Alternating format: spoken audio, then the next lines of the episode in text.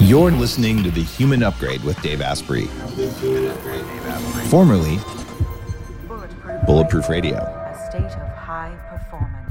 You're listening to The Human Upgrade with Dave Asprey. Today on the show, we're going to talk about nature.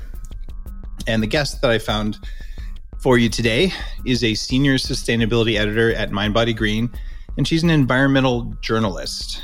And she's done a lot of research in how nature, human health, and helping the climate actually interact with each other. And it'll be a very, very interesting time to chat. Uh, her name is Emma Loewe. And with no further ado, Emma, welcome to the show. Thanks so much for having me, Dave. Excited to be here. You actually wrote a book called The Spirit Almanac, a modern guide to ancient self-care. That plus a book on uh, nature and the environment. Are you the ultimate hippie? Is that what's going on here? I mean, I'm trying to get that title. Yeah, of course. um, yeah, I mean, what can I say? I love nature. Who doesn't? How did you get the interest in ancient healing modalities? I mean, you go pretty deep on, on some of the stuff you talk about, you know, ancient spiritual practices, uh, ritual, things like that. And you went from there to the environment. But I wonder, how did you get into that side of, of more esoteric biohacking? Yeah. So, I mean, I've been at mindbodygreen for about going on seven years now. And in that time, I've had the pleasure of speaking to people sort of on all, you know, walks of wellness, um, including a lot of, you know, yoga teachers and people who come from different spiritual lineages and things of that nature. So they sort of piqued my interest in the the ritual self-care side of things. Okay. So you got into it that way.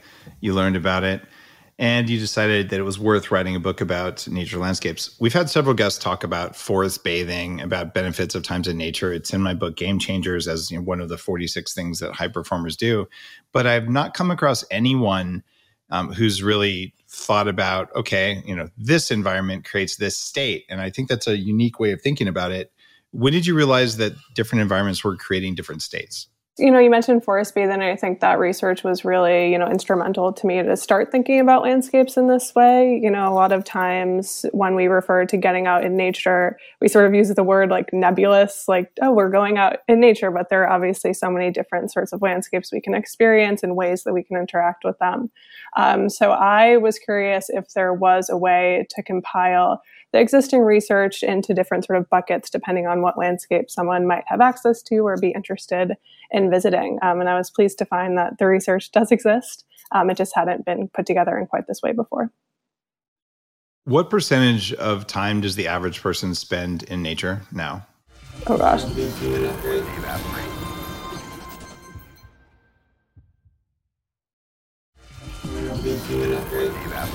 What percentage of time does the average person spend in nature now?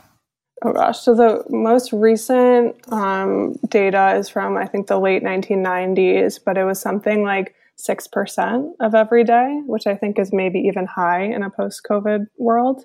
Um, so not enough, for sure.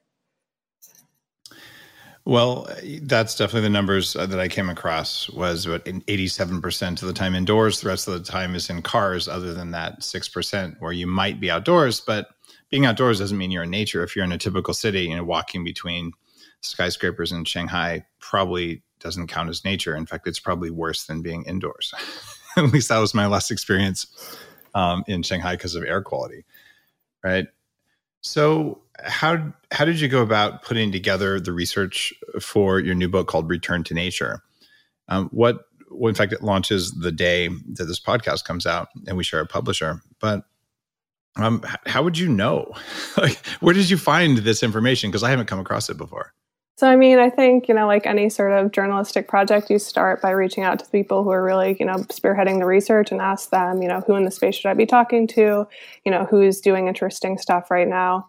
Um, so that was sort of my first avenue into it. And I would say there are sort of two main, maybe three main clusters of researchers who are doing this that I think about it. It's people who are studying green space. So that's the sort of more typical, like the health benefits of getting out into parks, for example. Then you have blue space researchers. There are a fair amount of those in the U K specifically. Um, and then forest bathing researchers who are obviously, you know, over in Asia and researching, you know, forest landscapes specifically. So which benefits, uh, which When you're exposed to nature, where do you see it first? Is this a, a physical well-being? Is this a mental well-being? Is it spiritual? To kind of break down the percentages of each. I know it's not quite that rigid, but kind of which one's bigger or smaller? So I think, you know, a really big one that is probably obvious to people right away is just that getting outside in nature. We tend to also be moving. You know, when we're outdoors, we go on a walk in a park, for example. And there's, you know, obvious benefits in moving your body, you know, in any landscape, um, indoors or out. Um, but there is some pretty interesting research to show that, you know, when people do what they call green exercise, it actually does tend to be more beneficial in the sense that people report less exertion, so it feels easier to them than perhaps if they were doing it inside. Uh, their blood pressure also tends to return to normal and some of the uh, faster after outdoor green exercise, which is kind of interesting. Um, so that's a definite avenue. There's also sort of the cognitive uh, benefits of getting outdoors seem to be very interesting. A lot of research finds that once you return inside from, you know, a trip outdoors, you score better on things like working memory tests. Um, you tend to have less brain activity in certain regions that are responsible for things like negative self-talk or rumination. Um, so that's a definite component. And then the emotional part of it, you know, I think that it's um, across the board, people report less stress when they, you know, get back from time outdoors. It also shows in their physiology, you know, they have lower cortisol levels, lower blood pressure, lower heart rate. So I think all these things really come together, you know, in a formative outdoor experience. So there's no way to really say you get more mental benefits or more spiritual benefits or more physical benefits, because I mean, moving is moving. You, you can do that on a whole body vibration platform in a basement on a space station if you want to. But I think it's more than that. Definitely. And I, I don't know if it would, I think it just, just depends so much on the experience. You know, if you're in a landscape that really, for example, you know, makes you feel an emotion like awe, I think there's reason to believe that that will sort of stick with you longer and it might, you know, be more beneficial to your body than if you're just taking, you know, a walk around the block, the same walk around the block that you've taken every day of your life. So, so there's, there's some differences there. Um, one of the things that impressed me about your work is you had thirty pages of references to what you're saying. So I think everyone listening has heard me and countless others say, you should spend time outdoors. It's good for you. Right? So we all kind of know it. Also, you should eat healthy uh, and you should exercise. Um, but how exactly can you exercise to get the most benefits? Well, that's I'm, I'm working on that with Upgrade Labs. And you know, there's a lot of new knowledge about these things. And do you understand the mechanism of action for, for nature? I mean, is it because you're getting natural light? Is it you're seeing green colors? Is it your eyes relax? Like what, what are the big things it's doing physiologically? Do we understand that? We don't have a super clear picture of it, but, you know, people obviously have some, some guesses as to what's happening. You know, I think one theory that's, um, you know, sort of the main accepted one is called the attention restoration theory. And it sort of posits that, you know, when we're indoors doing, you know, things on screens or focusing, you know, on the task at hand, it's very cognitively draining. Um, but for, you know, whatever reason, when we get outside, it sort of gives our brains Um, they call it like soft fascination. So something to sort of like rest your attention on in this landscape. So that's obviously a very like visual, you know, interpretation of it. But then there's also this, you know, interesting research that I walk through in the book to show that, you know, everything from the sounds of ocean waves to the smell of certain trees can also sort of build upon that, you know, initial restorative effect. So I do think it's kind of a culmination of a lot of different pathways. And it seems like it, it's not one of those things you can get down to one variable or even maybe stack rank what it's doing, because we have this concept of polypharma research. Like, oh, what happens if you take two drugs together? Well, I'm working on, we'll call it poly-exercise theory with data at Upgrade Labs. It says, what if you do this and this? Like what order? How do you combine them? And it seems like when you're getting a, a prescription for nature, it's a bunch of different things that are all happening simultaneously that are doing it. Um, and I, I would call out the visual field stuff you talked about. One of my regular practices is I'll work at my computer and I have different depths of vision for that. But I also make sure that I turn and I look out at a, a vista, which I have out my window, so I can see, you know, Salt Spring Island. And when I worked as a venture capitalist on Sand Hill Road, because I was, you know, the lowest guy on the totem pole, they put me in a couple others, and they called it the fishbowl. Is this like kind of dark room in the middle with a couple windows where, you, where people could see in, but you could see no natural light. And I'm looking at the first Mac I got, this was a while back, but with a real bright screen and bad fluorescent or L E D lighting, whatever it was. But after an hour or two in there, it was just like zombifying. So I'd go outside and like get some sun and like see at a distance, and then your eyes would relax and then your body would chill, and then you go back in and, and do the work. So it maybe wasn't the best working environment just physiologically, but I found I couldn't go eight hours sitting in there because I would just kind of zombify. And it, it's that visual relaxation that you get from being outdoors, unless you're in a dense forest, and then you can't see far, but you can see detail. And that seems it seems really important, way more than we give it credit for. Um, any specific research on that? Uh, on the forest side of things? Or just on the relaxation of the brain because of what you see?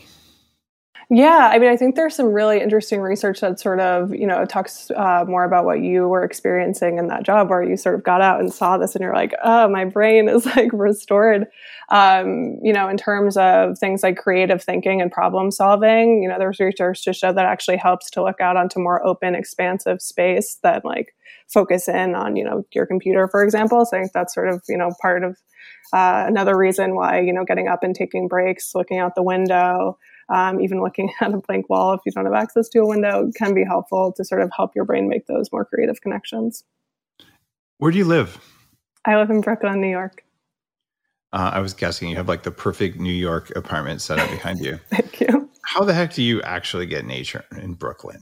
So, I mean, one of the chapters of the book is, you know, the urban landscape chapter. So it's definitely something that I think about a lot, is how can I live in a city that, you know, like you mentioned, it's, you know, New York isn't as bad as other places, but you have things like air pollution, you have things like noise pollution, you are surrounded by concrete, you know, I live in a high rise. Um, so I wanted to think about how I could, you know, experience nature in this place. Um, and, you know, thankfully enough for me, the research really does show that it doesn't have to be some sort of like grand, you know, forest getaway um, in order to like really, you know, change you on a physiological level. You know, access to things like pocket parks or even street trees, they're finding that can have a really similar effect if you if you let it. You know, if you, instead of getting outside and just listening to, you know, going on a phone call or just sort of tuning out in your environment, I think it's important to really make that outdoor time like your outdoor time, and just, you know, look up at the trees, see what you can spot, you know, take out your headphones, smell the air, just let it sort of sink in. Um, I think that's especially important for city dwellers. Um, that is kind of sad, though, because at least when I'm in cities, there's that one tree, but it's the dog's favorite tree. It, it feels almost worse than no nature. Like this, this one poor sad tree. I mean, isn't that maybe not good for you? It's, I mean, it makes me sad sometimes. And then the trash, obviously, drives me insane. But, you know, it's funny. I actually went on a walk for a story that I'm working on um, last week with a naturalist who works in New York City. And I asked her the same question, you know, do you feel deprived of nature in this place? And she said, no, never. And I think she said it's because she thought she was always looking for it and she was always attuned to it. So I thought that was a, a powerful example. You came up with eight different landscapes that that do different things. Can you tell me what those eight are? We've mentioned one, which is city and built environments, which is a kind of landscape that actually has a specific effect. But tell me about the other seven. Yeah, so the first one is grasslands and parks. Then we have uh, forests, mountains, desert, uh, ice and snow, rivers, and I am missing one. Did I say mountains? You didn't say wetlands. No, you had parks or and gardens. Mountains. You got mountains and highlands. Okay. Yeah. I'm still missing. So how did oh, you ocean, end up? Sorry. oh, ocean, of course. there, yeah, there it is. Um, oceans and coasts. So oceans the coastal coast. stuff. Um, more like where I live. I get forests and trees and oceans and coasts and not much else. Um, why did you end up with those eight buckets? So I think that, you know, just given the research that's out there, they made the most sense. Um, I should also say that, you know, there's been a lot of studies in places like parks, um, especially considering a lot of this research is done, you know, on college campuses. So they've been, you know, green spaces on college campuses and, you know, things like that. There is a lot less research on, you know, the tops of mountains or in desert environments. So, you know, just sort of seeing where the research exists and also seeing if there are any sort of cornerstone experiences that people might have in different environments, like a mountain, for example, um, and sort of teasing out like, okay, well, there's this really expansive research on awe, and that's something that people do tend to experience on mountaintops, so that probably belongs in that chapter. Um, so making those sorts of those sorts of decisions. I also just thought they were, you know, places that a lot of people could identify with. One of the reasons that until recently California was a state where people wanted to live, um, and you can figure out why until recently, depending on whether you're paying attention to either economics or social policy. That's a different podcast. But people like to live there because you could get all of these environments uh, within basically a two-hour drive. And that was one of the, the really special things about whether it's northern or southern. You know, there's just so much available. But a lot of the the world, um, and I'll, I'll probably localize this to the U S just a little bit because we have most of those environments. I remember talking to a friend uh, from Kansas, and she was taking her three-year-old, and they went for a drive. And it was the first time he'd seen a tree. And he goes, "Look, Mom, giant broccoli." Because he'd never seen a tree. So there are people who live in places where there are no mountains. There are no coasts. Like half these environments just aren't accessible. What does that mean for them?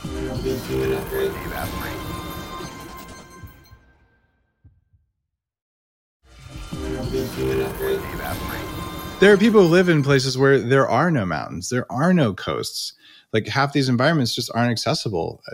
What does that mean for them? And that was something that, you know, was another sort of jumping off point for the book. I wanted to explore, or I wanted to make this book accessible and like actionable to anyone, no matter where they lived. Um, I think that to answer your question, it is a real, like in my mind, it's like a public health crisis that, you know, so many people, especially, you know, city dwellers really don't have access to green space. And, you know, there's research to show that it actually has an effect on things like mortality. You know, if you don't have a park within walking distance of your house, it might really affect your, your, um, you know, longevity. So I think that it's a huge area of concern, and, you know, it's something that I try and be very cognizant of, and I try and share practices that really anybody can use no matter, you know, where they live. Okay. So let's say you're in Kansas and you read your book and you're going, wow, I'm deficient in coastlines. I'm just, is this like mandatory vacation sort of things? No. And I mean, in every chapter too, there's also a section on how to bring that landscape to you. So, you know, with coastlines, for example, there's actually some cool research to find that even listening to the sounds of waves, you know, on like YouTube or, or what have you, kind of elicit a similar, rea- um, you know, relaxation response if you have a positive association with the sound of waves. I know, you know, that's sort of a, a trigger for some people, but so that's one example of, you know, it is possible to bring some of the benefits of these places to wherever you are. Um, obviously, it's not quite the same as getting out there, but, you know, I still think it can be helpful. So I have a super high resolution, I think it's like a sixty inch monitor I'm looking at you on right now. And when I'm not looking at anyone in particular on it, the background is a, a picture of Big Sur. And interestingly, I have it set up so that it changes with the time of day. So if it's at night, I see stars over Big Sur. If it's sunset, you see sunset. Sunrise, you see sunrise. Um, because I think that actually really does tie in with your circadian rhythm. Is there some value to having pictures of nature, or having, you know, a, a T V setup like that that lets you see the stuff that isn't in your environment? Absolutely. Yeah. I think it's telling that a lot of the preset desktop backgrounds are of like Yosemite or, or wild natural places. Um, yeah, there definitely is. It's funny. I actually interviewed one awe researcher who is, you know, doing a lot of interesting stuff on, you know, studies on the top of mountains, for example. And she, when I asked her how she experiences awe, you know, she, like a lot of us, spends a lot of time at our computer. And she said, oh, I have an awe folder on my desktop, which is photos of, you know, things that elicit awe in her that she'll open, you know, when she when she sort of needs some inspiration. So I definitely think there's something something to that. There's something to that. Um, I, I think so. And even if you just have, you know, an Apple T V or something, um, they have all these amazing nature shots that just randomly show up as a screensaver. Um, my kids for years have been playing a game if they're looking at that uh, because the thing's gone to sleep. And whenever the same picture comes up twice, they get all excited and, you know, see the first one to call it. So there's there's something it's talking to. Uh, I think in our very low level operating system, things that weren't really conscious of, where like our bodies like that, even if we're not necessarily conscious, you might think, well, it's kind of dumb cognitively, but your body's like, no, I like seeing a picture of the sun, even if I'm not seeing the sun. And there's actually studies showing of changes of people just from looking in their brainwaves, from looking at a picture of the sun, even though the sun isn't in the room. So I, I think there's deep level communication happening. Um, And I want to get into what the eight environments are and what they do for you. And we're going to touch on probably a couple of those in detail. And, and we've already talked about what the eight of them are. But Do you think that people have like their environment? Like, are you a tree person? Are you, you know, a coastal person? Is that something that's set by where you're born? Like, where does that come from? Or is that not a real thing? Yeah, I mean, it's interesting. I I started this book, I'll admit, sort of thinking that in doing this research, I'd find, you know, sort of like the ideal landscape or the place that seems to be, you know, most restorative and beneficial to the, the largest group of people. But I really did find that your sort of, you know, past experience, your memory, um, you know, it really does play a role in the types of places that you are most drawn to. Um, you know, there's interesting, a lot of the research that I refer to in the book is, you know, done in English-speaking countries because I speak English, um, and, you know, more in Western civilizations. Um, but there has been some really interesting work to show that, for example, indigenous populations actually have different landscape preferences than, you know, the like Western college students that they were uh, compared to. So I don't think that it's like an ideal, you know, nature across the board. I think we all sort of have our own space or spaces. Um, I think that those are flexible, though. You know, I think it can definitely change over the course of your life as you get out there and explore I, more. I have a theory, and it's certainly not one that's in your book, but it's it's worth just discussing. So there's a couple of billion eggs that your mom could have chosen to mature. And the ovaries are the only part of the body that has one hundred thousand mitochondria per cell. Your brain has fifteen thousand, your heart has fifteen thousand, the rest of you has a lot less. And we think mitochondria are power plants, but they're actually environmental sensors and manufacturing plants that also make power if, if they want to. And they're the ones driving the selection process to pick an egg that's going to survive best in the environment that the mother was in for three months or the three months before, you know, that egg came to the surface. Uh, so I think that there's a wonderful symmetry and just evolutionary design for survival that way. And then the egg selects the semen. And it's not that it's the first to get there. We have lots of videos of dozens trying to get in, but then one gets in that's clearly selected by the membrane on the egg. So there's all kinds of cool intelligence going on around conception. And if you live within probably ten degrees plus or minus um, on a, a latitude away from the equator, you're going to be wired for that. So if you're conceived and born near the equator and you go to the far north, you're probably not going to like the dark because your body was actually selected for more of a bright environment. And I, I've often asked myself, you know, does that correlate to the environment that just feels best at a low level in your body? Like I was um, conceived and born in a desert. And every time I go to the desert, I'm like, ah, oh, man, this feels so much better than all these damn trees. They're everywhere. Like I can't get away from them. But other people go there and say, it's a dead landscape. I'm like, you don't know where to look. Do you think there's anything to, maybe it's not just what affects all people, but it has to do with where you're from, maybe where your ancestors are from? I think that, you know, it's funny. I actually had this conversation the other day with someone who she was describing certain landscape and she said it did feel like sort of a homecoming. And she had a conversation with her father who had had a really transformative experience in a similar landscape. And, you know, he had never told her that. So I think that idea that it's sort of somehow maybe passed down is really intriguing. Um, I also just think, you know, it's pretty obvious that a place that you grew up in would have a certain resonance with you. But yeah, just sort of thinking about what more there could be to it, I think is interesting and could be a, a cool place for uh, for some research for sure. I, I'm watching the comments from our live audience uh, from my mentorship group. And They're they're all saying, you know, I'm I'm a coastal person or I'm a desert person or I'm a tree person. And most people I know who spend any time in nature kind of know that one kind of nature is better for them than another. Did you find that in your research that, that different people are just like, that's the one? Or is it that we really need all eight of them in some kind of ratio?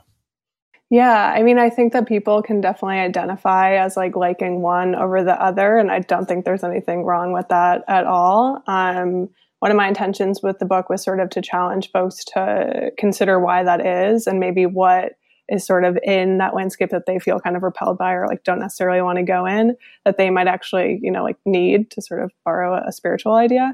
Um, so I think that that was a fun sort of thought exercise for me too, just to consider like, why do we feel, you know, drawn to these places and, you know, what is there to, to see in the places that we don't necessarily think of ourselves as, you know, being thriving in, for example.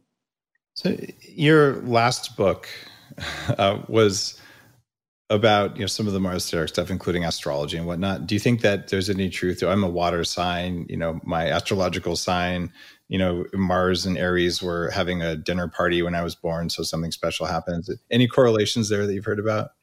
Between astrology and the nature stuff? Yeah. I mean, you've written books on both. You're the one person on earth to ask this question of. You might go on a limb here, but... Um, oh, well, I mean, in astrology, every sign is associated with a certain element. So you could say that maybe that has something to do with what you feel, what you do feel you think drawn that, to. Have you seen any evidence? Have you like seen anything to think come together for you as you're writing the book?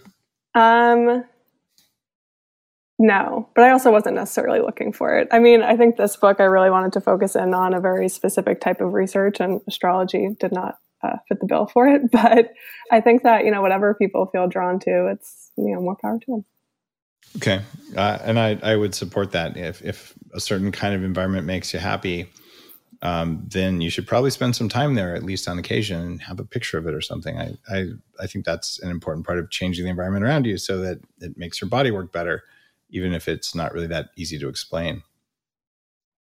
Um, I'm just thinking about it. Yeah. Give me a desert or high mountains that are mostly desert, and I'm just way happier than if I'm you know, hanging out in, in the wetlands somewhere. So speaking of wetlands, it looks like about forty percent of earthlings live within you know, fifty or so miles of the coastline. So what is the deal with humans and coastlines? Why do you think that is? So there, there has been some really cool studies, you know, again, mostly out of the U K is where a lot of this research is based. Um, specifically, the University of Exeter is a big, a big hub for it. But they've essentially found that people who live within five kilometers of the coast tend to have less self-reported, uh, self-reported, you know, depression, anxiety, things of that nature. Um, and there are a few theories as to why. I mean, again, it's this idea that the beach tends to be a place where we go to exercise or walk or, you know, kind of get moving in that way. There was one cool study that sort of compared how people uh, move in green space versus blue space on the coast. And they found that while people tend to exert more energy in green space, people stay in blue space for longer and tend to report it as more enjoyable. So in that sense, they actually, like, by the end of the experience have burn more calories or whatever. Um, so that was sort of interesting. And I think that the beach is definitely, you know, tends to be an active place for a lot of folks. Um, I think there's something in the pattern of the waves. Um, there's a really incredible author um, who, um, in his book called Blue Mind, I'm forget, oh, Wallace J. Nichols is his name, but he sort of uh, equates the the pattern of the wave and the sound of the wave to the womb, and says that there's maybe something a little bit more, you know, primordial there, which is an interesting theory. Um, I think just sort of like the visual uh, wave pattern is something that a lot of researchers think might have something to do with it. Um, you know, things like the sounds, I think, are very, very calming for a lot of folks. But again, it does have a lot to do with your memory in that landscape. So I can hear the sound of ocean waves in, say, like Barbados or something, and it might resonate with me the same way that the waves growing up in Connecticut did, just because it's like, I don't see them, I just hear the sound and it sounds similar. But at the same time, if someone, you know, ha- like doesn't really have any beach experience to go off of, like that sound isn't necessarily going to bring them anywhere. It's not going to be transportive for them. And therefore, it, it actually might not be as restorative for them is what, what the research is finding. Do you believe in the aquatic ape theory of evolution? Can you tell me more about it? What the heck are you talking about? There's a group of people who hypothesized that humans were water-dwelling apes. Uh, if you go way back in time. And yes, we'll probably never know any of this stuff with absolute certainty. But the reason they're saying that is that we are poorly adapted to land, and that if you cut our skin, um, it splits open in the way it would in the ocean, in all the ocean mammals. But all of the other, and we have a lot of subcutaneous fat. Um, all the other animals, when they get cut, they're a lot more lean and they handle injuries very differently. And we're also almost entirely hairless, or just tiny bits of hair. Like you, there was such a thing as whale hair too, but it's just very little bits. So we're the least hairy of them. And we have this kind of soft skin with a layer of fat underneath it that would be way more suited to being you know, semi-aquatic uh, than it would be to say living in a desert where you have to you know, wrap up and cover things up and all. So I, I often wonder if that's why people live near the ocean, because you know, there's the other things you talked about. I agree with the womb theory. Um, but I'm just wondering, maybe we're just, there's an ancient calling to that because that's our, our home. And that's like a subcellular calling, not a, you know, I thought about the ocean, so I wanted to be there. Right. What's their explanation for not being able to breathe underwater? Uh, well, it turns out that whales and dolphins can't breathe underwater either. I mean, they can drown. They just take a deep breath and go under for a while. Right. Um, so I, I've been working on growing a set of gills, um, but it hasn't worked out so far. But uh, that's right in right in line after um, laser eyeballs. So give, give me one time. Day, one day you'll get there. Yeah, Aquaman is uh, is kind of cool, although I think Wolverine has one up on him. Um, it's uh, it, but it, it's an interesting thing because that might explain why so many of us are just like, we got to be near water. Plus, well, we like to drink it. So there's that, and that leads us to the next part of uh, the next part of this, or at least one of the other areas, is around just rivers and streams. What do rivers and streams do for us specifically when we're around those?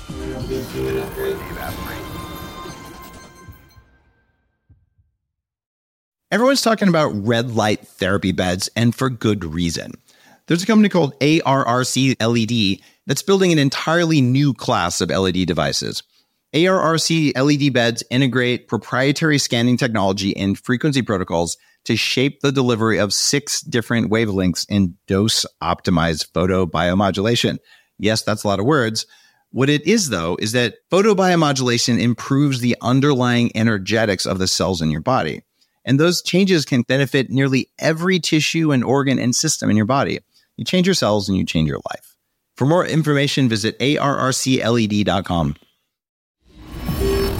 You're listening to The Human Upgrade with Dave Asprey. What do rivers and streams do for us specifically when we're around those? Yeah, so rivers and streams are interesting. I sort of think of them as an amalgamation of a few different landscapes. You know, you have the grass, the green space, you have the, the water, it might be running water, so you have that sort of element of it. Um, you know, they're usually tend to be surrounded by pretty fertile, or they can be surrounded by fertile soil and be surrounded by forests. Um, So I think they're interesting in that way, in that they're sort of like the, like, quote unquote, like model landscape. Um, you know, it's interesting, the theory that I mentioned earlier, the attention restoration theory, the, the couple of environmental psychologists who thought of that, the way that they describe sort of like an ideal um, landscape for having that sort of cognitive restoration, it really distri- describes rivers to a T. There's an element of, you know, mystery, so you can see off into the distance and not quite know where a river is leading, but you have some sort of sense of like, oh, that's going to continue on. Um, you know, vastness, openness, um, and also just a sense of being away was a really important thing for them. So rivers, it's like, when you're there, you're you're there. You know, it's it's like something that's not in your everyday sort of um, purview unless you live on the river. But so I think they're interesting in that way. Um, this is also the chapter that I get the most sort of spiritual in, in that, you know, when I was doing a lot of this research, when I'd ask people about experience they had at rivers, they would really talk a lot about returning to rivers of their past and having that moment be sort of like a reflective time with the river. And Um, I think that there, there are a lot of, you know, things to talk about there in terms of how this landscape, I think, encourages self-reflection in a way that a lot of others don't. Um, there isn't as much research to show this, it's more anecdotal, but I think it's, it's unique in that way for sure. And you have like Henry David Thoreau and, you know, people building houses over rivers. And there's definitely a really strong desire to do that. And there's also waterfalls too, which are are tied to those peak experience. A lot of people just have that sense of awe. I, I think it may be from the that really deep rumbling sound of, of a big waterfall. I think that has, uh, in fact, I know it has environmental um, and just biological impacts on us. Um, what did you find about waterfalls in particular? So I didn't look into uh, waterfalls particularly, but I would agree with you that I think the sounds of it can, you know, be maybe maximize on um, those like water sounds and just, you know, give us those sort of benefits, um, you know, on a larger scale. But again, I also think waterfalls, you know, in, if you're someone who isn't familiar with them, can be very scary. So I think that they may be, um, yeah, that might be another one that it sort of depends on, on the perspective that you bring to it. Yeah, it can be overwhelming, especially for like kids or something, but usually it's awe. But if it could also, just that deep sound is probably tied to some kind of predator thing. Right. Yeah. I also, you know, I think about things like white noise and pink noise, and I think waterfall is often, you know, described as being a really good example of pink noise, which can be a very, very familiar, you know, thing to fall asleep to, for example. So it It's pretty weird because some people have different, you know, water experiences um, that can be positive or negative. But if you listen to any any one of the, like going back over the last thirty years, there's been endless relaxation soundtracks that come out. And there's always babbling brook. There's always waterfall. There's always thunder and lightning, which you actually would see more of in a desert usually when you get the real good lightning and thunderstorms. Um, and then you see um, ocean waves. And then if you have something that has all of those, you just kind of naturally, oh, that's the one that makes me relax. But it, it feels like it is kind of a personal decision, but some of them are definitely more effective than others. And if you're tracking brainwaves, you'll see this person responds to this kind of environmental sound. And probably even more interesting, there's a company, I have no relationship with them, I was just intrigued.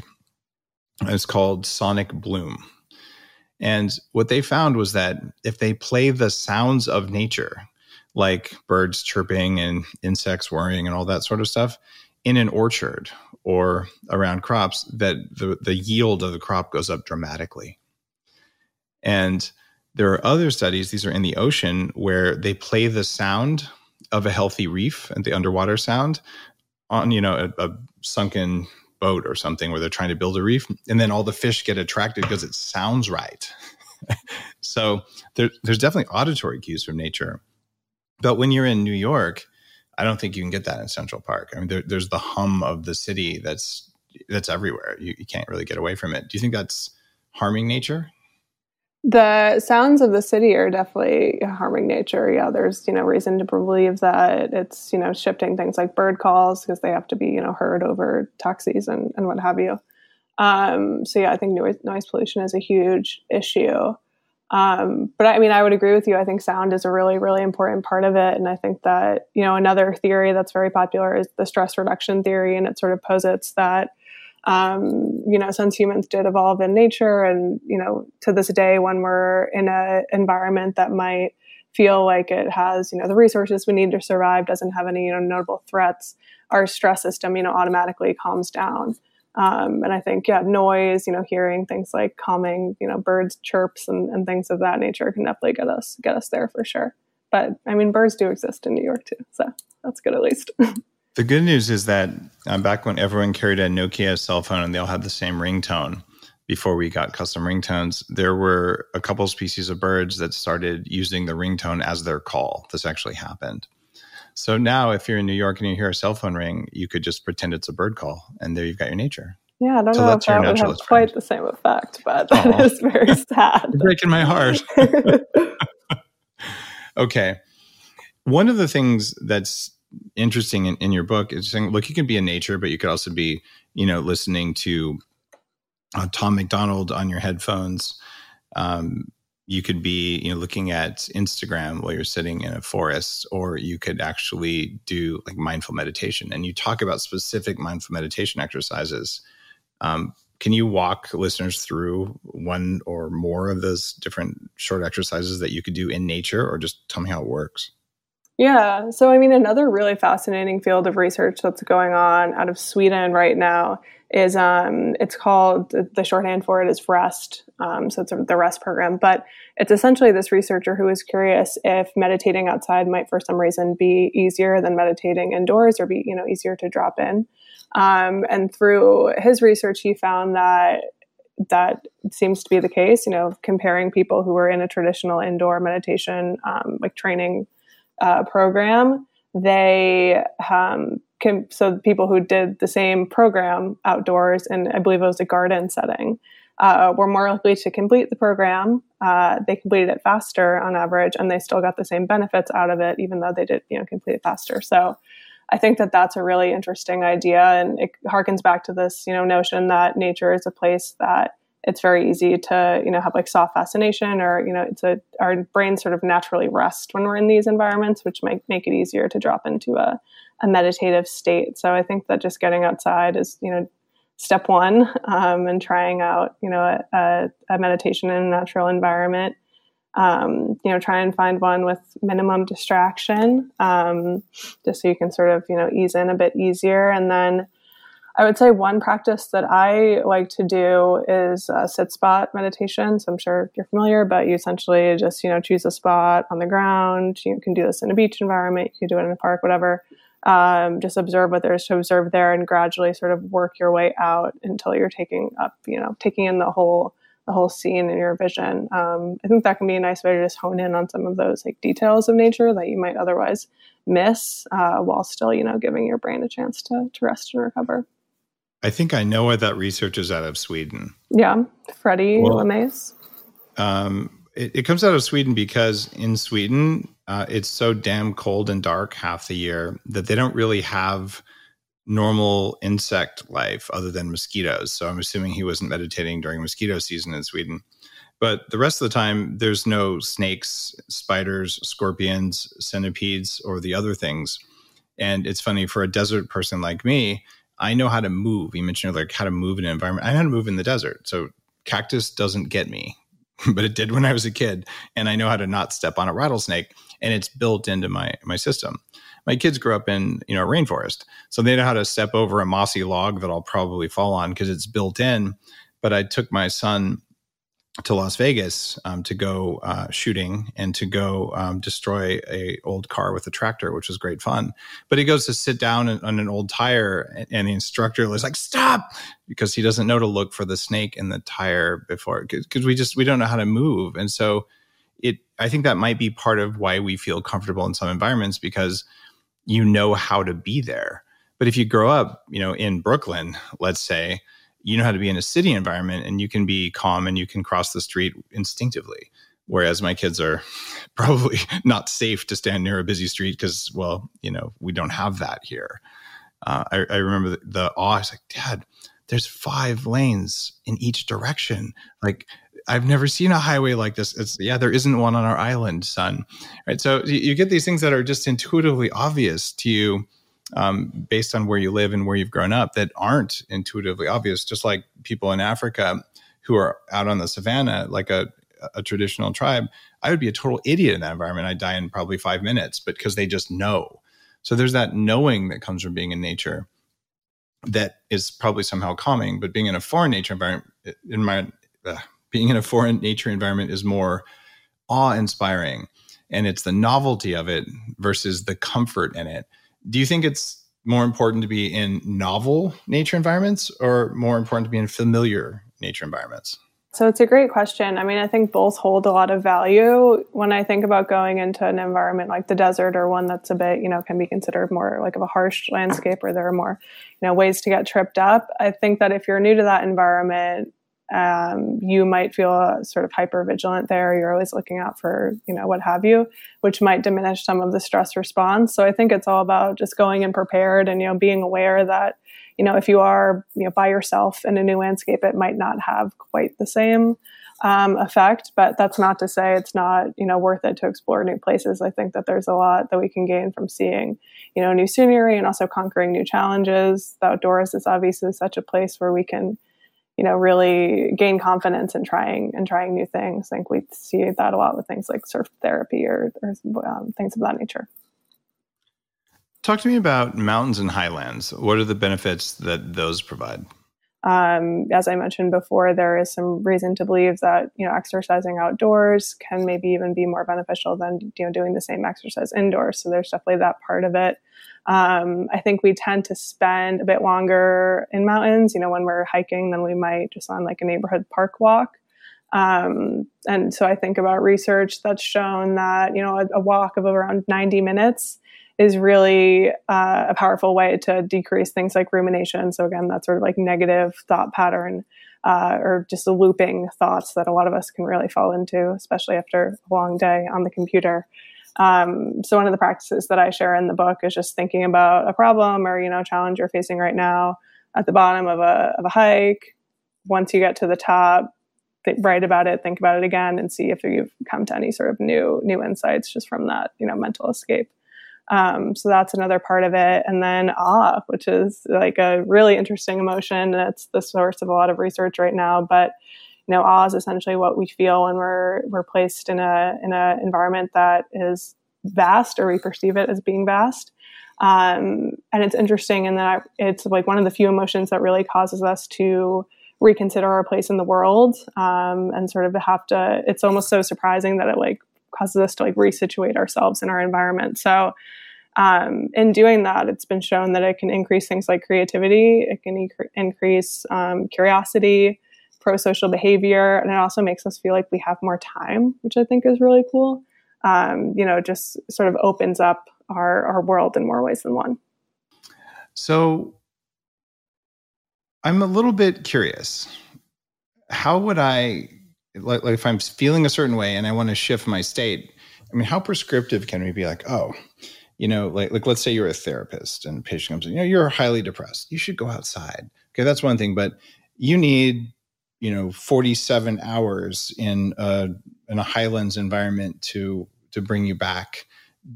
Are we close to being able to sort of say, for you, you need this kind of nature for this amount of time to create this kind of a state? Do you think we'll ever get there?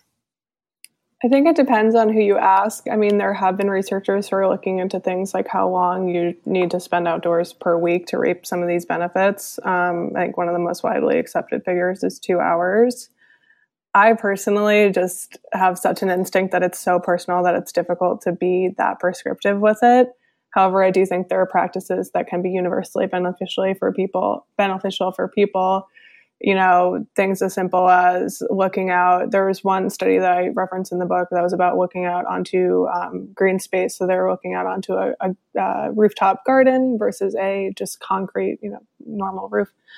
Um, and in as little as forty seconds of looking out onto that was enough to um, free up some cognitive resources and make them better at working memory. So I think that's kind of a cool figure we can use. You know, if you're stressed out about something or you're stuck on something, you know, forty seconds of just looking out the window onto, you know, green or blue or whatever you, you have access to with your view, even the clouds, um, I think, you know, can be, can be cognitively helpful. That makes, that makes a lot of sense. What about looking out at cityscapes? What does that do to us? Um, it depends on the cityscape. So the one study that I could think of for this was it compared people who have a view of literally just, you know, like your experience in Shanghai, like no green to speak of, um, from a high rise versus one that had a view of a small pocket park. And they did find that the pocket park view tended to be, you know, more restorative, um, which makes, you know, sense. I think that, I mean, cities themselves can be uh, drivers of awe. You know, I think there's so much to see here that is very, you know, awe-inspiring. So I don't want to discount, you know, city landscapes at all. You know, I think about crossing over the Brooklyn Bridge into Manhattan, and that view is just spectacular. And, you know, I'm sure I get some of the sort of cognitive benefits from that that I would, you know, on a mountaintop. But um, it's it's been less studied, I would say. Um, it's uh, it's in my mind about having a. a broad variety of experience. And I've traveled, you know, Himalayas, uh, Andes, and, and much of the world. And every time you go into a new environment, it's, it's fascinating because it does different things to you. And there's different energies in the earth that some people can feel. And there's another guest who's been on the show where we talked about the probiotic, I think it was Zach Bush, actually. We talked about the probiotic benefits of being in different environments. Just breathing the air introduces new microbes that take, uh, take root in your lungs and in your gut. So you tend to have more bacterial diversity from spending time in those uh, in those areas, which is which is really cool. Yeah. What about houseplants? I see you've got a couple. Are they real? They they are real. Yes. Okay, just checking. um, is that important? Um, I think it depends on who you are. You know, for me, I, I like them. I like the little, you know, reminders of green. Um, Horticultural therapy is a thing. I don't dive into it super deeply in the book, but, you know, just having, you know, some sort of aspect of nature indoors, I think it, it can be helpful for a lot of people. There you go. All right. Final environment I want to chat with you about in our interview today is ice and snow. Like, what's good about that if you're not a skier? Yeah. You know, people who live in, in cooler climates will probably can, you know, resonate that in winter, it's, it can be a bit harder to get outside. You're not as motivated. You know, it's more comfortable indoors, yada, yada, yada. Um, but again, research is showing that, you know, can, like a, I'm thinking sp- specifically about research out of the University of Michigan, where it obviously gets very cold and snowy. Um, the participants who took a walk in a snowy environment in, you know, January or a winter month did have the same um, sense of cognitive restoration when they returned than in the summer. So that's not to say that they rated it as positively. So they didn't necessarily enjoy it, but they got some of the same benefits from it. So I think that's sort of important to remember is, you know, getting outside in winter, while it might not be quite as pleasant, it can still be super beneficial. I would say the only caveat is just you really need to be prepared, layer up. Um, you know, researchers I talked to said if it's if the environment is so vastly different than what you're expecting, there it's not going to be restorative. You need to sort of have an idea of what you're getting into. Um, but I think that winter walks can be can be wonderful. Um, there's definitely the the cold therapy and breathing some cold air that's not too cold. Um, and and that it can wake you up for sure. And there's also the noise, right? When you're in a snowy environment, even the forest sounds are quieter. So you're in a really peaceful, almost like in a cave environment where you just don't hear much, and that can be relaxing. But again, that's snow in nature. If there's uh, an airport overhead, it probably doesn't work nearly as well. Yeah. I mean, but to that, I would also say, you know, I think about when it snows here in New York City, it's really one of the only times where the city gets quiet, um, when there aren't as many cars on the street, you know, there aren't as many people out. So in that sense, I can, I think it still can be very, you know, restorative. Um, I talked to a few like acoustics researchers for the book, and they were talking about how silence is really a luxury these days, especially if you do live in a city environment. So, you know, taking those opportunities to get out, out into it or after snow, for example, um, can be great.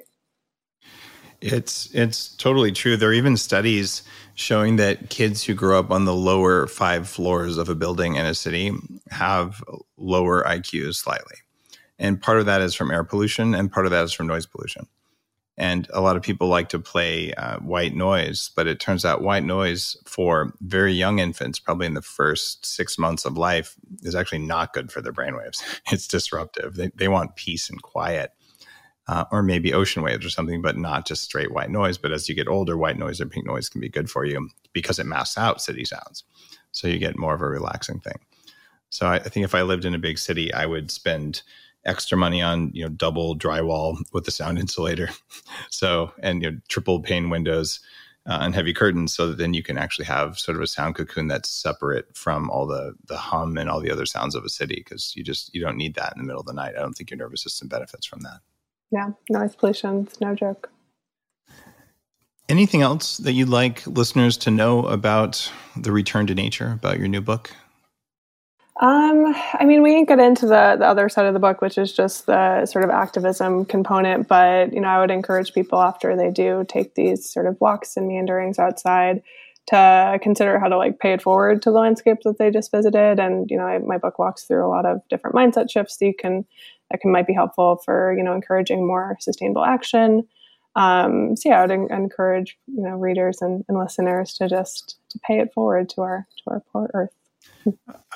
Um, are you hopeful? I mean, in the future, you think we're going to have enough nature? Um, it depends on the day, but f- for the most part, you know, when I, I'm asked that question, I say, I say yes. I mean, I think that the human species is so brilliant, and we'll be able to work our way out of this mess. I just hope that it's it's soon enough. Um, I think we've got a pretty good shot at doing that, and it is going to require some big scale engineering and ingenuity, because we use technology to make a mess. So we're going to have to use technology to clean it up, because uh, it's not going to clean itself up. So just being aware that that these spaces are valuable in and of themselves is it's really important. Going back, you know, to John Muir, who really got the national park system established by getting government leaders from Washington to come out to Yosemite. And once they saw it, they're like, oh my God. Like their sense of awe was so big that they protected it, because otherwise, you know, right now it would probably be all high rises and, and dams. So it's pretty cool that uh, uh, pretty cool that that we're continuing that tradition of just showing people it's valuable and necessary so that we can protect the spaces that we have. Yeah, absolutely. Well, thanks for writing your book, Return to Nature. It just hit the shelves as this podcast comes out. So if you're listening to the show and you wanted to know, or just be a little bit more aware of which environments are going to do what to me, what can I do in an environment to get more of the cognitive and relaxation and recovery benefits from it, those tools are all in the book. You'll find it's crazily well referenced. So it's not like we're just saying, oh, nature's good for you because I like going for hikes. This is a little bit more deep than that, where like there's actual science that shows this is real. And one of the things about uh, talking about anything that that maybe people don't know about yet is you can tell it to them, but they oftentimes just won't believe it. But when you say, well, here's what it is, here's the ancestral set of beliefs about this, and here's the data that supports that the ancestral view had merit. And then all of a sudden you go, oh, um, this fits into my worldview much better than just hearing it said from someone who may or may not be an expert. So if you want to follow the science in a way that's actually valid, uh, Return to Nature has a lot of science in it for you as well. So thanks for writing it. And thanks for making sure that we all have some open spaces uh, to play in uh, over time. Um, so I appreciate you, Emma. Yeah, thank you. It was a pleasure. And if you guys are interested in learning more, go to emma loewe dot com, E M M A L O E W E dot com, and you can find out all about her work. I'll see you all for the next episode. You're listening to The Human Upgrade with Dave Asprey. The Human Upgrade, Dave Asprey.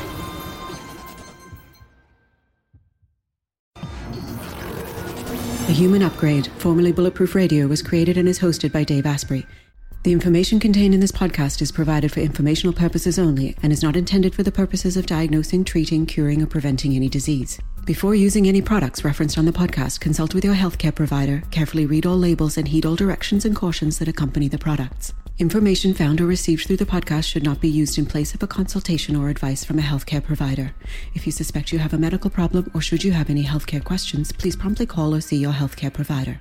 This podcast, including Dave Asprey and the producers, disclaim responsibility for any possible adverse effects from the use of information contained herein. Opinions of guests are their own, and this podcast does not endorse or accept responsibility for statements made by guests. This podcast does not make any representations or warranties about guest qualifications or credibility. This podcast may contain paid endorsements and advertisements for products or services. Individuals on this podcast may have a direct or indirect financial interest in products or services referred to herein. This podcast is owned by Bulletproof Media.